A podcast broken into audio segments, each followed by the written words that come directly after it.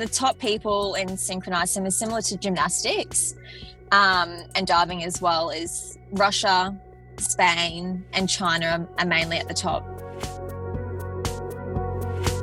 Hey, hey!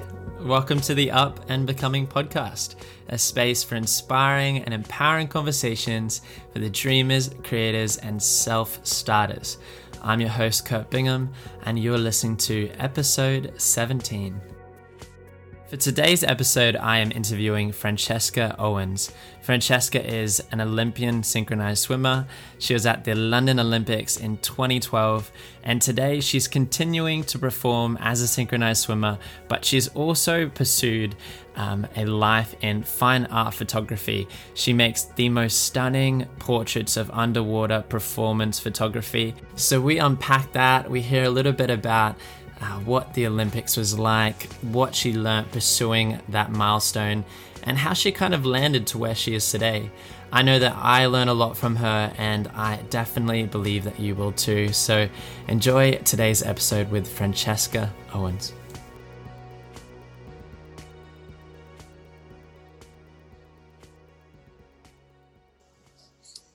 Well, today I have Francesca with me, uh, also known as Frankie, and some other names that we discussed prior to pressing record. Um, but Francesca is a photographer, fine art photographer, and has a bit of an interesting story. Um, but welcome, Frankie. Thank you for having me. also, if you hear some horns in the background, it is because uh, she's recording it from her car. So we're just uh, you know you just have to figure it out sometimes. You just gotta have to you have to find a time that works. Yes um, and but it's it's been cool. Um friend frankie i feel like i'll call you frankie because i feel like francesca is yeah. like so long. Um the first question i like to ask everyone is who they wanted to become when they were a kid. Mm-hmm. Okay so i know i've had some time to think about this so I always wanted to be a policewoman. Seems totally left of field, but I was obsessed with following the rules, especially when I was younger and in training with synchro. Um, I would always get very annoyed if any of the other girls like would, wouldn't like they would miss a lap or would do something competitive and they weren't following the right guidelines. So I'd always I'd always be the one telling my sisters off if they were doing something wrong or if they hadn't done their homework. So I always wanted to be a policewoman. Don't know why. Wow. Now I would not think of anything else worse. But yeah, so a policewoman was my little girl dream. And then that kind of changed over the years that I wanted to be a veterinary nurse because um, I loved animals and I thought it would be great caring for them. So then that led to me studying nursing for a year when I got out of uni, but that changed course as well.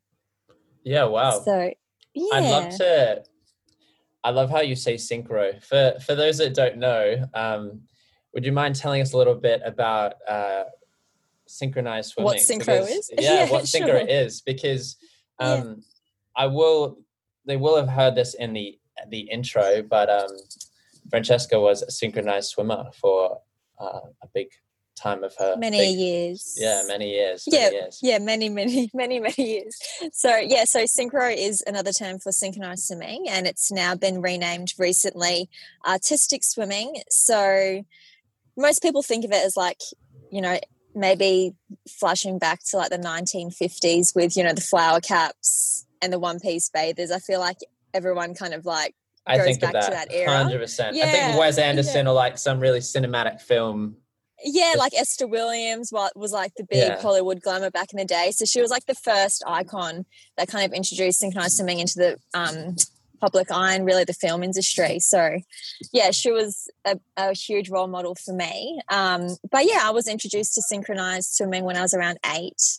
Wow. Um, and yeah, so it's you can do team events, solo events, duet events. They've also reintroduced male synchronized swimmers, so you can see duets with the male and female doing routines as well. Wow. Um, yeah, so first introduced doing it when I was eight years old, and then kind of the rest is history. Yeah, and the history. We're going to hear a little bit about the history today. yes, um, but so was that a, a side thing synchronized swimming for you um, was that something that was kind of like on the side of school and on the side of uh, maybe university, yeah. or was that like the focus growing up? It was it was the focus growing up. I was doing so me and my two older sisters were into dance a lot and then um we're all very artistic. Um so then we're doing dance and then my mum found a local swimming club because she was obsessed with one in the UK because they're from the UK. So we found one um, in Brisbane and we're kind of just doing that with our dance lessons out of school. And then we kind of fell in love with synchro and drop dance and then kind of went synchro full time. Not full time, but obviously we're training probably like four days a week. Wow. Um, so then I was pretty competitive. I got selected, I think, in year 12 to go overseas and compete. Um, so I did that. And then when I came back, I kind of figured I needed a little bit of a break. So I had about two years off when I was doing uni. And then I came back and then I really missed being in the water. So then I came back into it and then um, went into full on training mode again and then kind of went back and built up from there and then got selected for the Olympics. So yeah, I had a bit Crazy. of time off there to, to focus on um, to focus on uni, which was good. Yeah, I I'm just so baffled that you know you actually went to the Olympics. I know. Thank you. That's crazy. It's Thanks. it's amazing. It's an amazing achievement. Yeah. Um, Thank you. But to think to think that something that we grow up with, um, something that we're just passionate about, we can land onto the world stage at such a level is so like intriguing to me. Um, did you was that kind of a dream that you ever had, or were you ever thinking, oh, I'd love to do this for the Olympics one day? Um, I always had the dream of making the Australian team yeah. and um, competing overseas for it. And the Olympics kind of came into the picture probably later on. It was more so making that Australian team was that big dream for me, and then the Olympic dream came came from that. So um, yeah, definitely yeah. something that is amazing to have. It, it, feels like a lifetime ago, 2012. Um, yeah. But memories that I'll always have. Yeah. Of course. And that was the London Olympics. Yes. Yeah. That's yeah, such was, a cool little tie in because your mum found that school was, from the UK. Yeah. And you ended up doing Olympics in London. Yeah. So who knew? Yeah. Very, very interesting everyone was so lovely like all of the volunteers there. I remember this one gentleman his name was neville. He was the best. Just a volunteer neville. but super happy. Yeah every time we'll go to like get Harry the bus Potter. to go to training pool he would just be like biggest smile on his face and everyone is was in like such high spirits throughout the games and um yeah it was it was a great time. My nan from wales came down and yeah it was it was really nice. Yeah and if you could speak like to maybe just during that time of training really hard and and focusing on you know you took that two year gap um, mm. i guess you probably would have thought about reassessed is this something that mm-hmm. i really love because i know for me mm-hmm. when i was pursuing cricket like as a teenager um, i like i thought i wanted to play that like that game for the rest of my life like, that was the focus cricket mm-hmm. physio um, mm-hmm. and that didn't that kind of didn't happen when i had a lot of, i had this like big space to think about if i wanted to do it and i just realized it wasn't really for me it wasn't actually what i wanted to do with my life did mm-hmm. you go through a little bit of that um, prior to going back into training definitely um, yes that's why i had that break because i think you get so consumed with one sport that you kind of start to lack other areas of development within your life. And that was one thing that my parents said to me. They said, I think it might be good for you to have a break just to experience um, other things that you do enjoy. And that was definitely a like a critical um, you know um, development stage for me as well just to experience friends outside of the sport and actually thinking if synchro wasn't in my life what would i be doing so, um, and especially because it's not a sport that you can live off, it's very hard when you go back into it. You have to be working yeah, as well. Really you get grants. Yeah, you get grants from the um, from the government to kind of help you towards um, the the end point, but that's only when you're selected on the team. So it's it is it was also hard for um, like it is with any any sport that isn't heavily funded for the parents as well to be paying most of the way for the for, for the children as well. But um, yeah. yeah, I wouldn't, I wouldn't, I wouldn't um, regret regret sorry having that time off. I think that Yeah. was definitely um, yeah yeah learned some Beautiful. things throughout. Yeah, taking we a break. never yeah we never truly think about um, the weight that it has on our families you know until we get a bit older i've thought about that thought about how much my family invested in school and, and every sport i played like i played everything Yeah. and i and like looking at, even as an adult now wanting to play a sport and how much money it is Yeah. is like I know. And How? like how they'll drive you everywhere. It's like, oh, 6 a.m. swim class, no worries. And there are always random places. I'm sure, like with your parents driving you everywhere to cricket training as yeah, I well. was It's swimming. like- I was swimming and cricket, like so early swimming training, cricket, then, crazy soccer, basketball. I played I know. Like, oh gosh. You just Yeah. have to brace yourself when you have children to think that you're going to have to do the same thing. yeah, but I think the beautiful thing about my parents is that they just like they love to see me, they love to see me happy. They love to see Yeah. me doing Yeah. um Yeah. what I love, and and I think that that's still I'm still incredibly grateful for that. But Mhm. if if we talk like could speak about a little bit about the olympics what when Mm-hmm. you when you got into that and you know you got selected and that obviously is a dream come true but can you paint a bit of a picture that kind of season or that kind of time when you did actually step into the olympics and you're you're there you're at the stadium you're it's you It know how are you feeling what are you thinking it was definitely a stressful time. I remember Yeah. the phone call where I was exact like how I was feeling when I got the phone call up to say I got I made the team.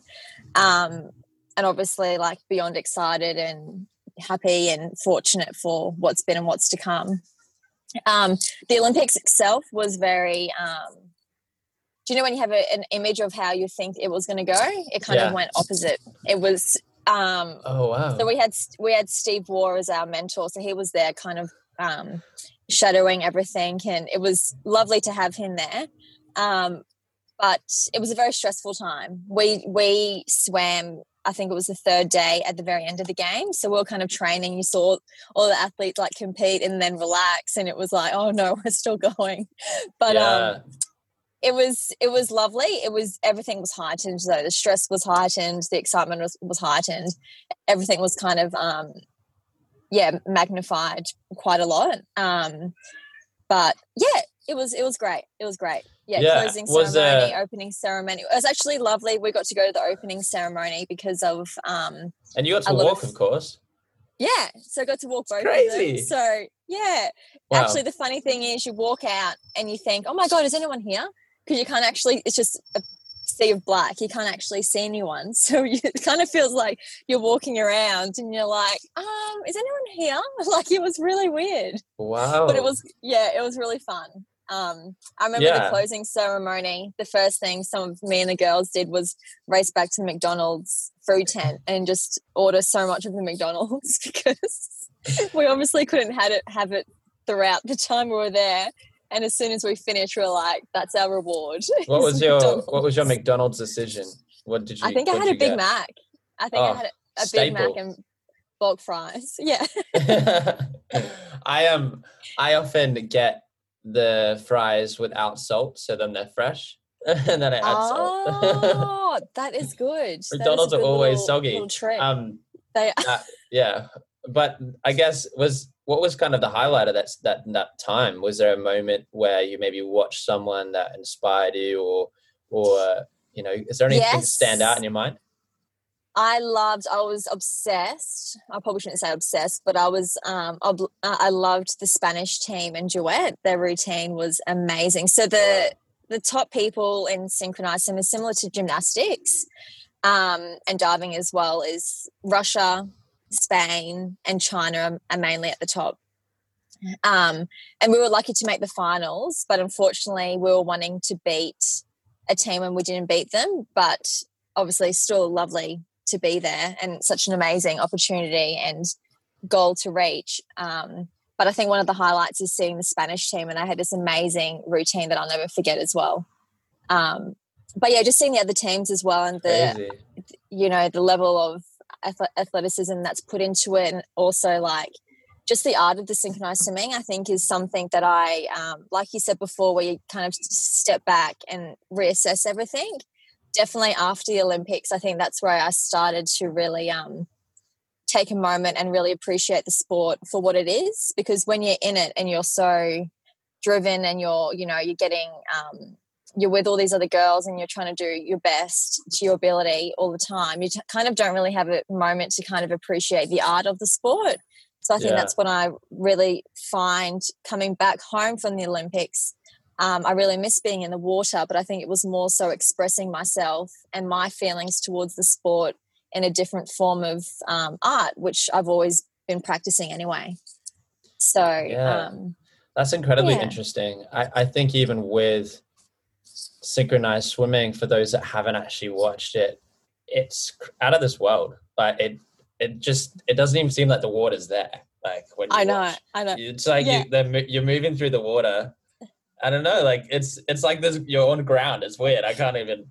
Just a, a treading. Your legs, your legs are doing bit doing crazy egg beater underneath. But um, yeah, yeah. There's a lot that goes into it, which is yeah, There'd have to be a lot of what, ab work, I think. Hey, you'd have to have a lot of core strength and leg strength. Yeah, so we did a lot of we did a lot of um um, strength training outside the pool. We did gymnastics as well. We did dance.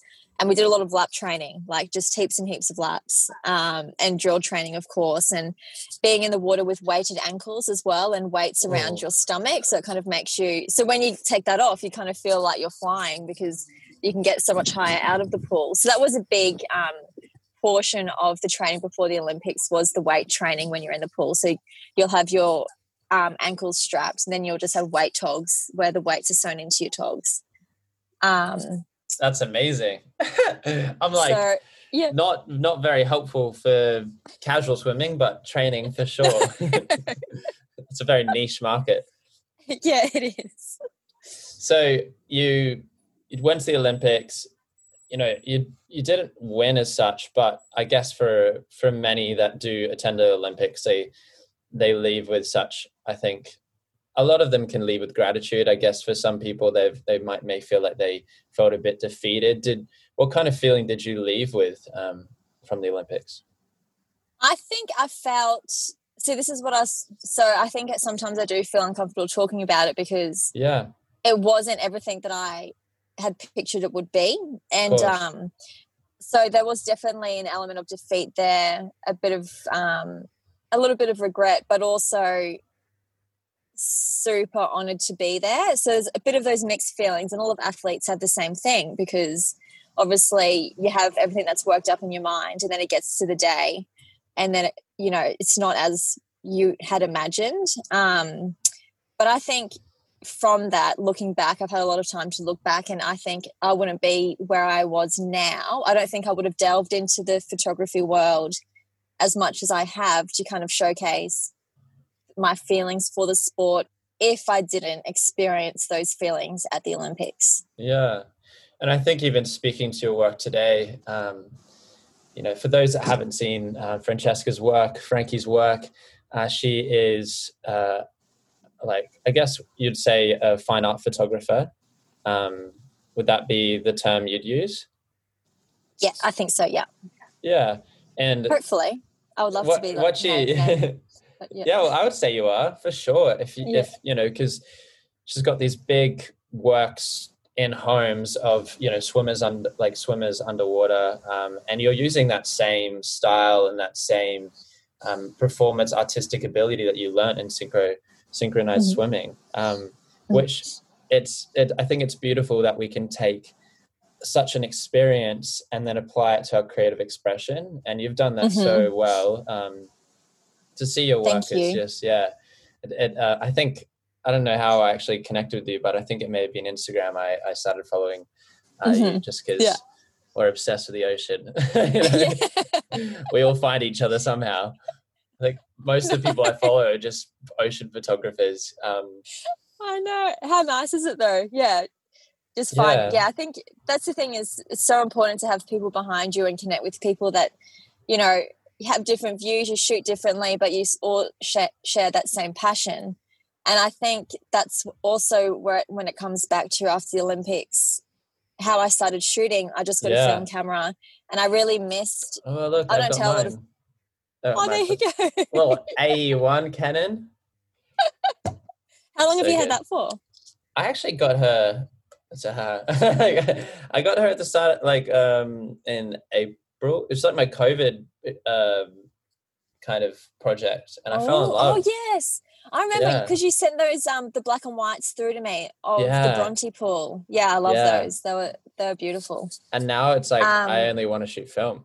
it's crazy. I know. Well, that's how I I loved shooting it underwater because I was like, well, I can't afford a housing. So I Mm. got an Nikonos V and I loved it. I even love the look Ah, of it. And it was just really, really fun. And it was with my teammates. And it was just a totally different spin on being in a competitive space. So the competitive pool totally transformed in my mind to like, because I used to see a pool Like and smell chlorine and feel, yeah. yeah. And it, I would, al- I still do go to a pool and smell chlorine and I feel nervous because it's just ingrained in your psyche, I feel, for so long. So it's I really, actually feel that as well. That's crazy. Sorry, that's Yeah. just like a triggered. Oh, all- all, the yeah. time I'm like, oh, I feel like sick in the stomach. It's like crazy. I've thrown up a few times after my swims. Like, like Oh gosh, you so know. you're probably like, well, because I like I don't know what it is. When I'm in the water, I just like like I leave nothing. Like I just and I've Yeah. come to the end of races and just been so lightheaded. Um, yeah, yeah. crazy. Anyway, sorry. well, hopefully you don't. Getting distracted by chlorine out here. Um, I forgot what I was saying. Sorry. Sorry, I Oh. apologize. No, no, no, no, no. It was just, it was just me transforming the um, competitive space into a space of letting go, and um, yeah, shooting underwater with my teammates was quite therapeutic for me because I was, yeah, trying to um, transform that competitive side that I left behind to another realm. So yeah, it was a really, really nice time, and I was really lucky to have the models that I did because they, w- the girls that I used to swim with, yeah. and they enjoyed it too. So they got, you know, um, they enjoyed being in front of the camera, and I just started doing some prints from friends saying I'd love that to have that in my home, and I never would have thought to ha- print it in a tangible form. It was, it was, I think, initially just a form of therapy and creative outlet for me, and um, it kind of went on from there. So And did that become your, in a way, your full time gig, or are you? I also saw that you, um, with Chic, um, like you were doing a bit of modeling as well. Yeah, I've always done a bit of modeling and like TV work, more so like TV commercials. And I think that comes through from the performance side of synchro. Like if I go into a Oh. casting, I turn into an alter ego. Like I'm, I come out, I'm like, I don't know who that was. I'm like, that was really weird. Wow! And I think that's when like when you're in competition mode, you're super nervous, and then all of a sudden you've got this bright smile on your face, and you're like have to act super confident when inside you're like, oh my god, what's happening? Like, so I think that came through. I used to like, if I did like a TV commercial with. You remember Susie O'Neill at Ch- Yeah. like this lo- local pool in Brisbane? So I did like when I was like ten. I was doing commercials, just like more in the sports kind of realm and then that kind of like transformed a bit as I got older. So I've always kind of done that side of things as well, which I really enjoy too. I kind of feel that that brings you always learn creatively as well when you're getting directed by different people and I kind of try and bring that into my own yeah, you just too. absorb it. Hey, when you're in those atmospheres, it's why I wanted Yeah. to. It's why I wanted to just be on some film sets. Like um, when I was going to move, you know, when I was moving to New York, I just thought if I can just get there, if I can just be around the people, I think that I'll be able to figure out what I really love to do um, within Oh that my god. atmosphere. And that's still a dream Yeah. of mine. But um, yeah, it's it's crazy that you can be not that like I wasn't a photographer before, but I started doing marketing and then Mhm. started taking photos and just fell into photography as I think a lot of people do. And I'm thankful that I did that way. But it's funny how things just capture us and they just take us like photography Yeah. has. Um, Yeah. Well, that's perfect how you did marketing first and then fell into photography because I feel like so many photographers are really bad at marketing. So then you kind of yeah even you saying you're feeling a bit nervous about talking about yourself i think that's most Yeah. people um, and i still find that Yeah. I, i'm very good at helping i'm very good at helping other people present their message but i really do struggle to um, yeah market myself and some people don't some people are like nah you're you're always marketing yourself but really like it just doesn't feel right. It always feels icky but you just have to push through yeah. Yeah yeah that's totally true. Otherwise totally you're gonna no, have no food on the table. Yeah. Um but tra- Yeah. like when you stepped out of olympics you started shooting underwater photography. Did you decide Yes. this is not for me anymore i'm not going to do synchronized swimming? Was that kind of a turning point for you? No because i no. No definitely competitive side but I was still doing shows so still Okay. going sh- doing shows and like did a tv commercial for telstra so i was still in that realm of that performance world so just Okay. not so not definitely left the competitive side behind but still still was traveling for shows so we'll go to like macau and singapore and you know do like corporate events and um, still to this day i double a bit in the shows um, recently went to oh so Palm you're still doing synchronized swimming Yeah, show Ah, cool. show wise. Sometimes I'll I'll still get into the pool. Um, I think the latest gig that we did was at Halcyon House. So that was um, that's in Cabarita. So that was probably a year ago now. Um, but yeah, definitely left the competitive side behind and then embrace the more artistic side of it, oh which is um, yeah, which so is if great. you were if you were to kind of summarize what you do today you're still doing shows. Um, is fine art photography kind of your main focus? Like what what kind of encompasses your time? Yeah. Um, definitely fine art photography is definitely my main um, main focus. So I wish it sounded more glamorous, but no it, it's when I first started doing underwater, like shooting on film, I was working after the Olympics. I went to work for a restaurant and I was doing a lot of food photography. Um, and then I was shooting for them for probably like a year and a bit. And then I went to India for a holiday. And my boss was kind of like, we need you to do, because I went back to four days a week to try and focus more on my own business of photography. But then he said, oh, we need you to come back to five times a week. We're opening up a new venue. And something in my gut was like, and I was in India. So I'm like, I'm following all of my guts. Like, I'm just, you know, yeah india does that Feeling- yeah, Travel so does I like that. felt yeah. So it was a perfect time for me to make the decision of no, I'm not going to go back.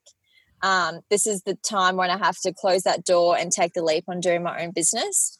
So then from 2013, maybe four, eh, yeah, start of 14, I started doing my own business, but I don't get paid to shoot underwater. I still just shoot what I kind of feel, and I I still like that model that I'm working with yeah because I feel it allows me a lot more creative process and freedom. Um, and then if people like it, they'll pick it up as prints, and if they don't, then that's okay as well. Um, so it's definitely my main focus. It's just everything worth having takes time, and um, yeah, it's it's it's building, which is the main thing that I'm that I'm wanting, and making connections with um, interior designers that I love their aesthetic, and vice versa. So really important, like making those connections with people, and um, yeah, having um, respect for what you do and putting it out there, and having a great product product is very important as well. So I'm always learning, like yeah yeah, always It- learning, and I've got a long way to go, but enjoying the process. Well, if we if we talked about the product um, for a moment, like with how you present your work, is there because this is something that I'm currently working on, you know, printing fine art photography. Uh, how how are you like? How are you printing it? Do you have a paper that you love? Do you have a uh, certain color of frame? Um, is there a, you know a particular glass you're using?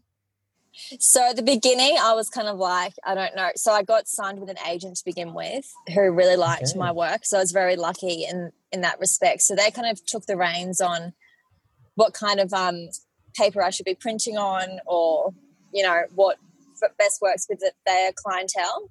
So they were doing a lot of fine art rag paper um, with a bit of a texture in it as well. So that kind of came off as a very matte finish, and I kind of liked the the look that it gave because I also printed a lot of metallic, which was really great for black and whites because it brought out okay. the contrast and it kind of made it look a bit wet.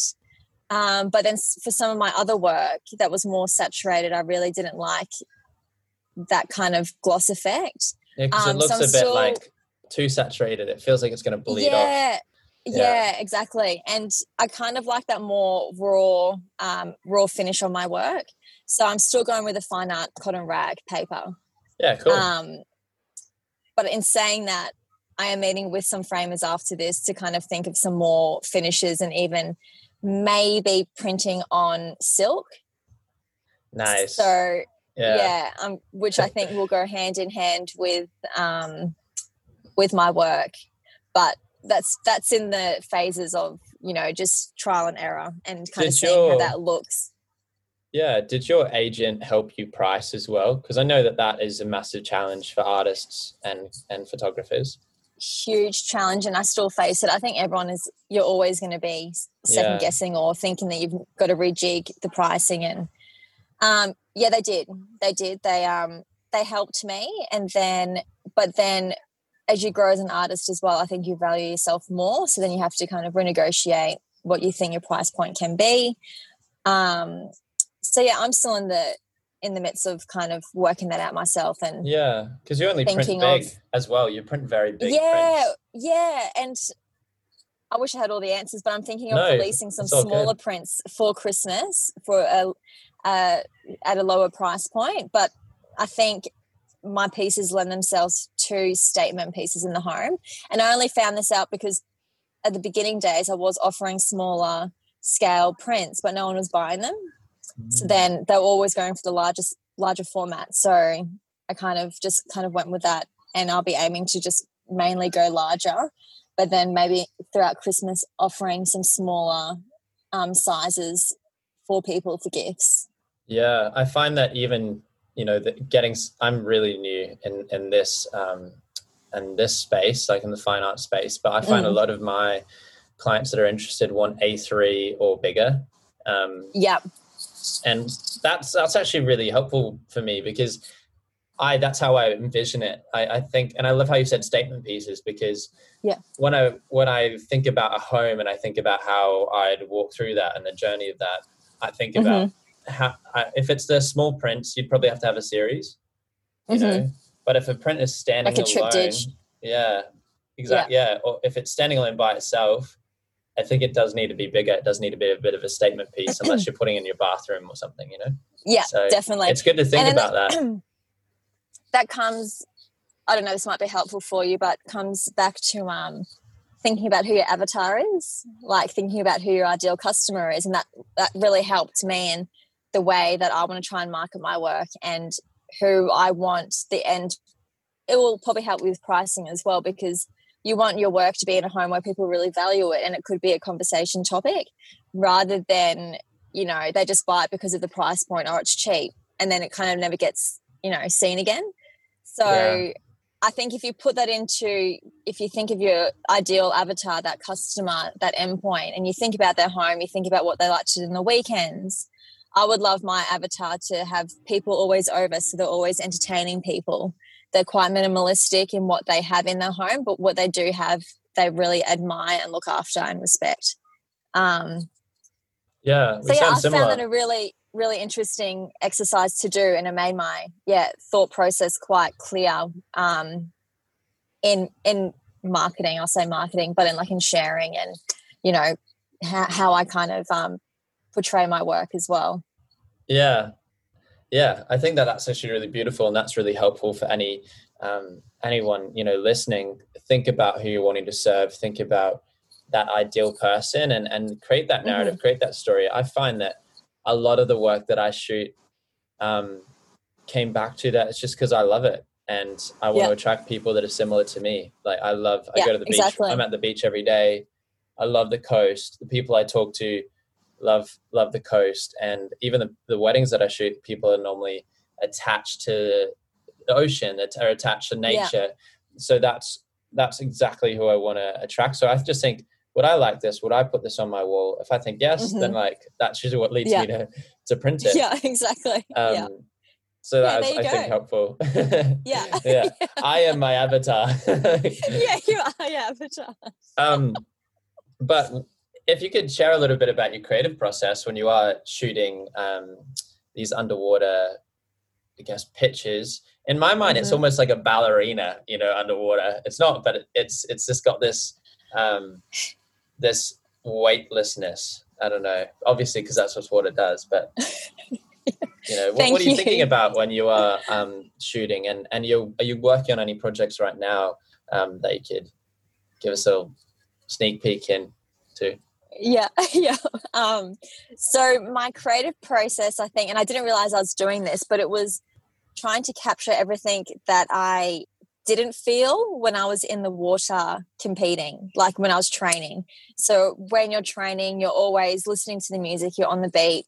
It's everything's manic underwater. Like you've got your goggles off and there's like, you know, there's like legs everywhere and there's girls everywhere. You're like sometimes you're kicking each other, you know, some it's it's very manic underwater. So I think at the beginning I really wanted to totally shoot opposite and kind of encompass the the feeling of the nice feelings I got when I was in competitive training was at times feeling at ease, like when you're doing unders of laps of the pool, like you're in your in your own world and you kind of feel like um, anything is possible, like you're weightless, like you said. And um, so when I first started shooting, I was definitely trying to um, showcase those feelings whereas i didn't know it at first but that was my direction was with the models is to be in your own world. I just want to capture you as you are. And i kind of hit the shutter when i could see those moments in the female form that i found were attractive and kind of um, made me have a bit of um, light up inside. And um, yeah, yeah so i think definitely it's more of the peacefulness escapism but anything's free. So keeping so always tying in with um that imagination of um, I'm always striving for better as well. So kind of like thinking anything's possible. If you've got a dream, I think you can slowly work at it. Um, it will come happen. It will happen. So um, yeah. yeah, I think always just trying to capture that peaceful feeling um, and I've always got, I did a recent series uh, where I photographed a twin and it was to do with like this self isolation. So, kind of working through the process of enjoying your own company as well. So, when you're underwater, it is just you and you and yourself pretty much just being there. And it is quite confronting as well at times because you don't have any outside world to kind of distract you. So, I, I really enjoyed shooting that with um, a synchronized swimmer that was from Britain and she was amazing to shoot. Um, so we kind of were wanting to work on shadow play, which is what I'm to, which is where I'm going to be yeah. testing a bit more on. I really was wanting to do shadow play on the bottom of the pool um, and kind of like speaking to yourself and kind of working through things um, inside you, but in a performance way. But the day that we shot was overcast. It was raining. It totally didn't go to plan, but um, it. I still really loved the series, but I still want to um, yeah work on that shadow play concept Have you printed one of those? as well.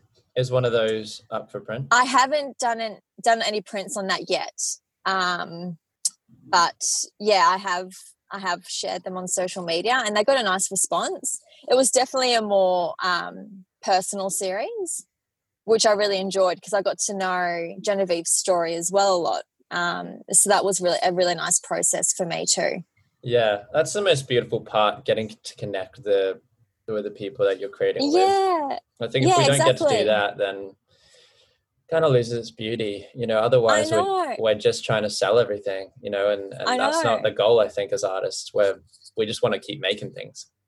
Yeah, exactly. And I think you said you've got a similar back- background with studying photojournalism. So that's definitely like I love to curate. I love to like direct to a point, have a vision, yeah. but then kind of leave it and then see what happens underwater. And um, yeah, you definitely don't want to be um, having full reins of the full shoot because then there's no space for I think the magic to happen.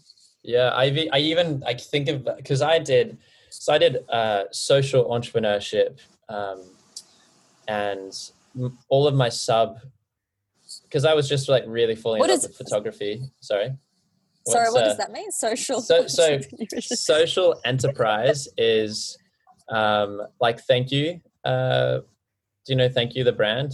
Like the thank you water, the body product. Yes, yes. Sorry, yes. So thank you is a for-profit organization that works to abolish poverty.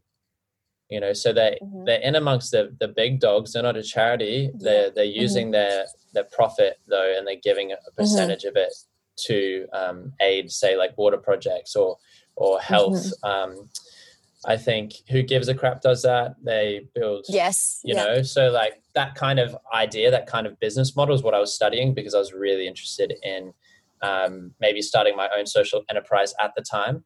Uh, Mhm. It was, yeah, it went from physio to medicine to then realizing I loved business to being like, maybe I could help more people if I was in business. And then, funny enough, I'm a photographer, but who knows? Oh my god.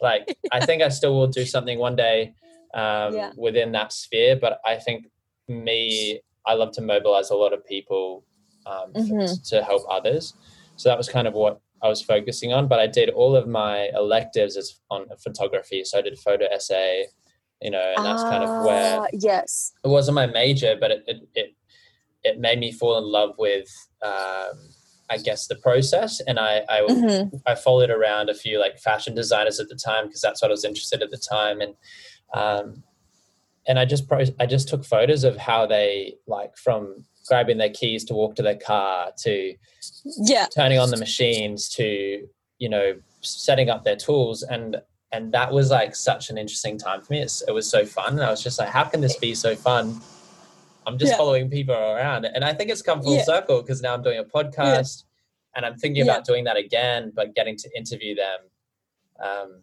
Yeah. so yeah it's it's crazy well, it's it's those in between moments, isn't it? Like you said, like opening the car, setting up the tools, and yeah, it's well, I think they're worth documenting as well. So that definitely comes back to the it's so human the, though um, you know i think that's why i love it Yeah.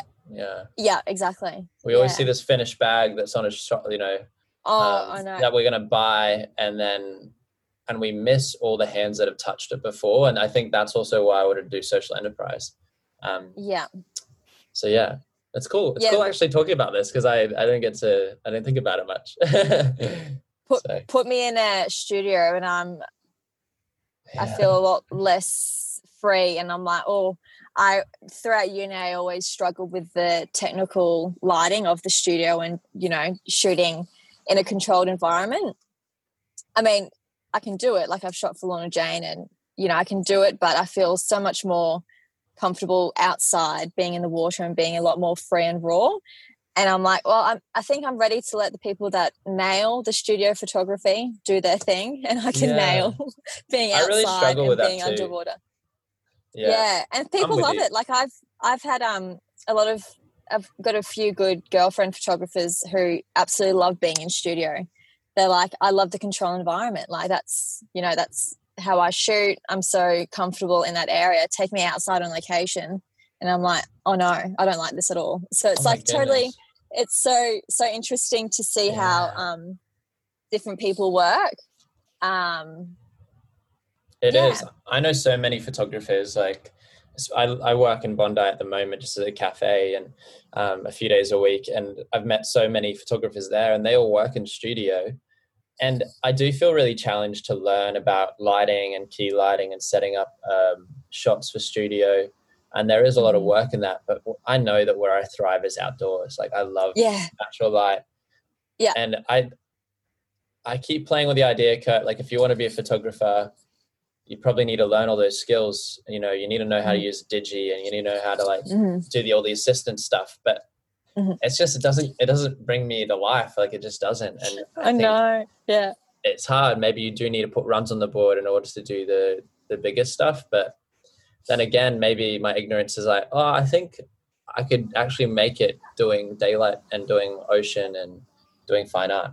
So Exactly. And you've got your weddings there as well, like you're saying before, Yeah. that attracts the right clientele. So the biggest thing with weddings is if you've got the right clientele for your brand, they love your aesthetic, then you can't go wrong. Like everything's going to sync up on the day. The venue's going to be to your liking. Um, it'll all work out. Whereas I think at the very beginning stages of some wedding photographer's career, I know mine, I was kind of shooting weddings that weren't syncing up to what my taste and aesthetics were. Like it wasn't quite aligning, and that made it harder for me to kind of capture the day because it wasn't um, it wasn't really congruent to what my values were.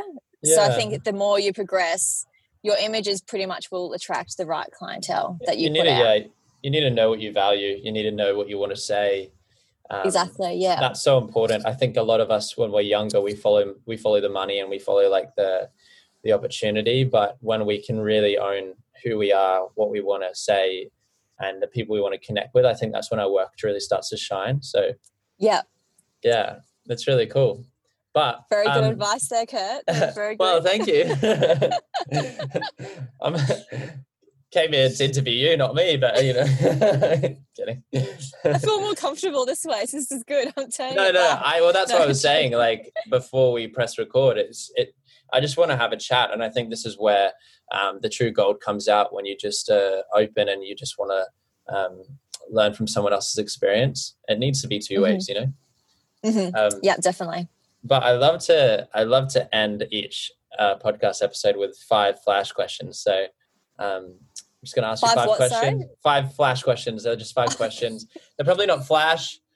Probably should stop saying flash because they're not quick. But I'm just going to throw them your way and we'll see what happens. Instantly, I just had an image of a um a body boost and an arm for a synchro movement when you said five flash. I'm like, oh anyway, really? So continue. Yeah, that's continue. The, that's the best. just memories. Um, my first question is favorite film or series currently. Favorite film is Life as a House. Have you heard seen with no. Hayden Christensen in it?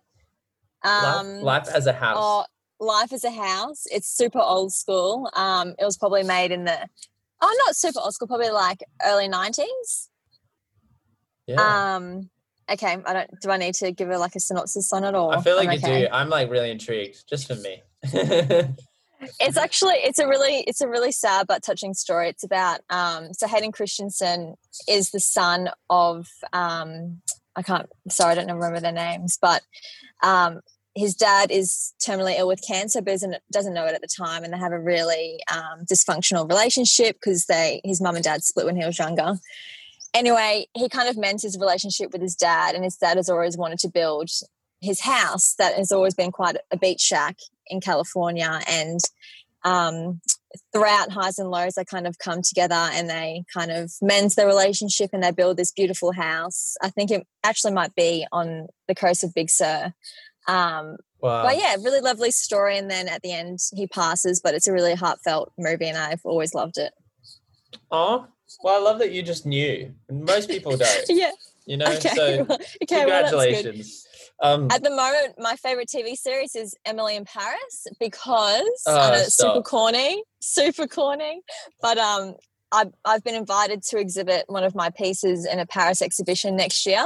So I'm like, I love France as it is. So oh my gosh, I will come. I'll be your assistant. well, it's so sad because of COVID. I don't. I think I they just want my they want my work, but not me, unfortunately. Yeah. But that's all right. So at the moment, I'm watching that very corny series. But there you go. I loved actually. I loved Emily in Paris. I actually binge watched yeah. it. You know, yeah. but it is what it is. I love. Probably Paris, should have said that. But yeah, I love. I love Paris. Um, yeah. What's one book that's left a mark on you? Um, The Alchemist. I feel like everyone will say that, but I've never read it. But everyone says that. I need to oh, read it. Really? What am I doing? Do. Yeah. Okay. The so Alchemist. it's it's about um I don't want to give too much away, but it's about someone's a, a, a man's journey about finding more. He's on the search for more, um, more in his life, and at the end of the day, kind of comes back and he he already had what he needed without giving too much away. Nice. I love the little synopsis we're getting. This is, quality. um, what's one piece of advice you would tell your younger self? Um, enjoy every day, the little moments. Beautiful. I love that.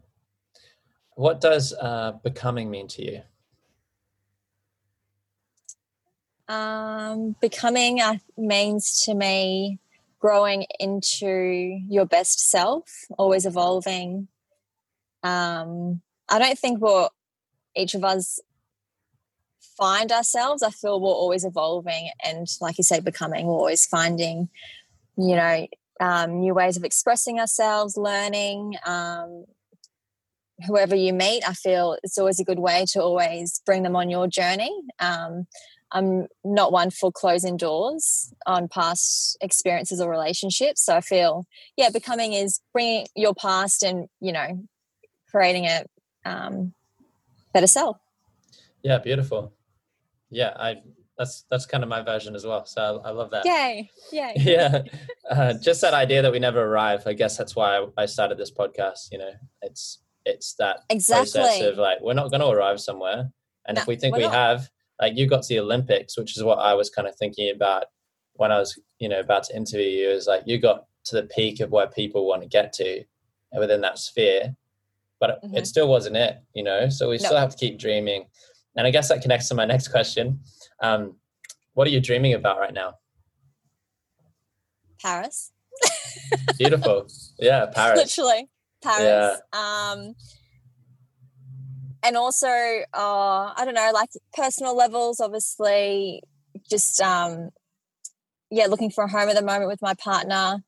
Um, and then I've got some um, professional dreams as well, maybe going more into the show world, but using project project projecting my imagery onto different oh. surfaces but that's in the works and that's um that might be coming but integrating with my synchro work with the synchro shows too so yeah that's so cool i love it yeah. it's always good to have have big dreams hey yeah, and like you said before, it's like enjoy. Well, what, what I said before is like, what yeah. would you tell your younger self? Enjoy every moment and the little moments because, yeah, once you reach a goal, that isn't yeah you're you're always on the hunt for the next goal. So that's been one of my struggles actually to with my personal and professional um, life is once I reach something, I'm always looking for the next thing. So it's Same. been a huge learning process to enjoy each day and the little moments because if you don't do that, then what's what's the point? yeah, we don't get every day, you know. We do, but exactly for for exactly. many, it's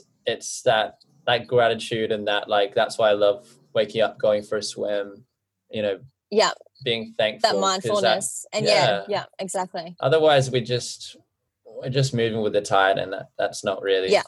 being uh, no. who we were made to be.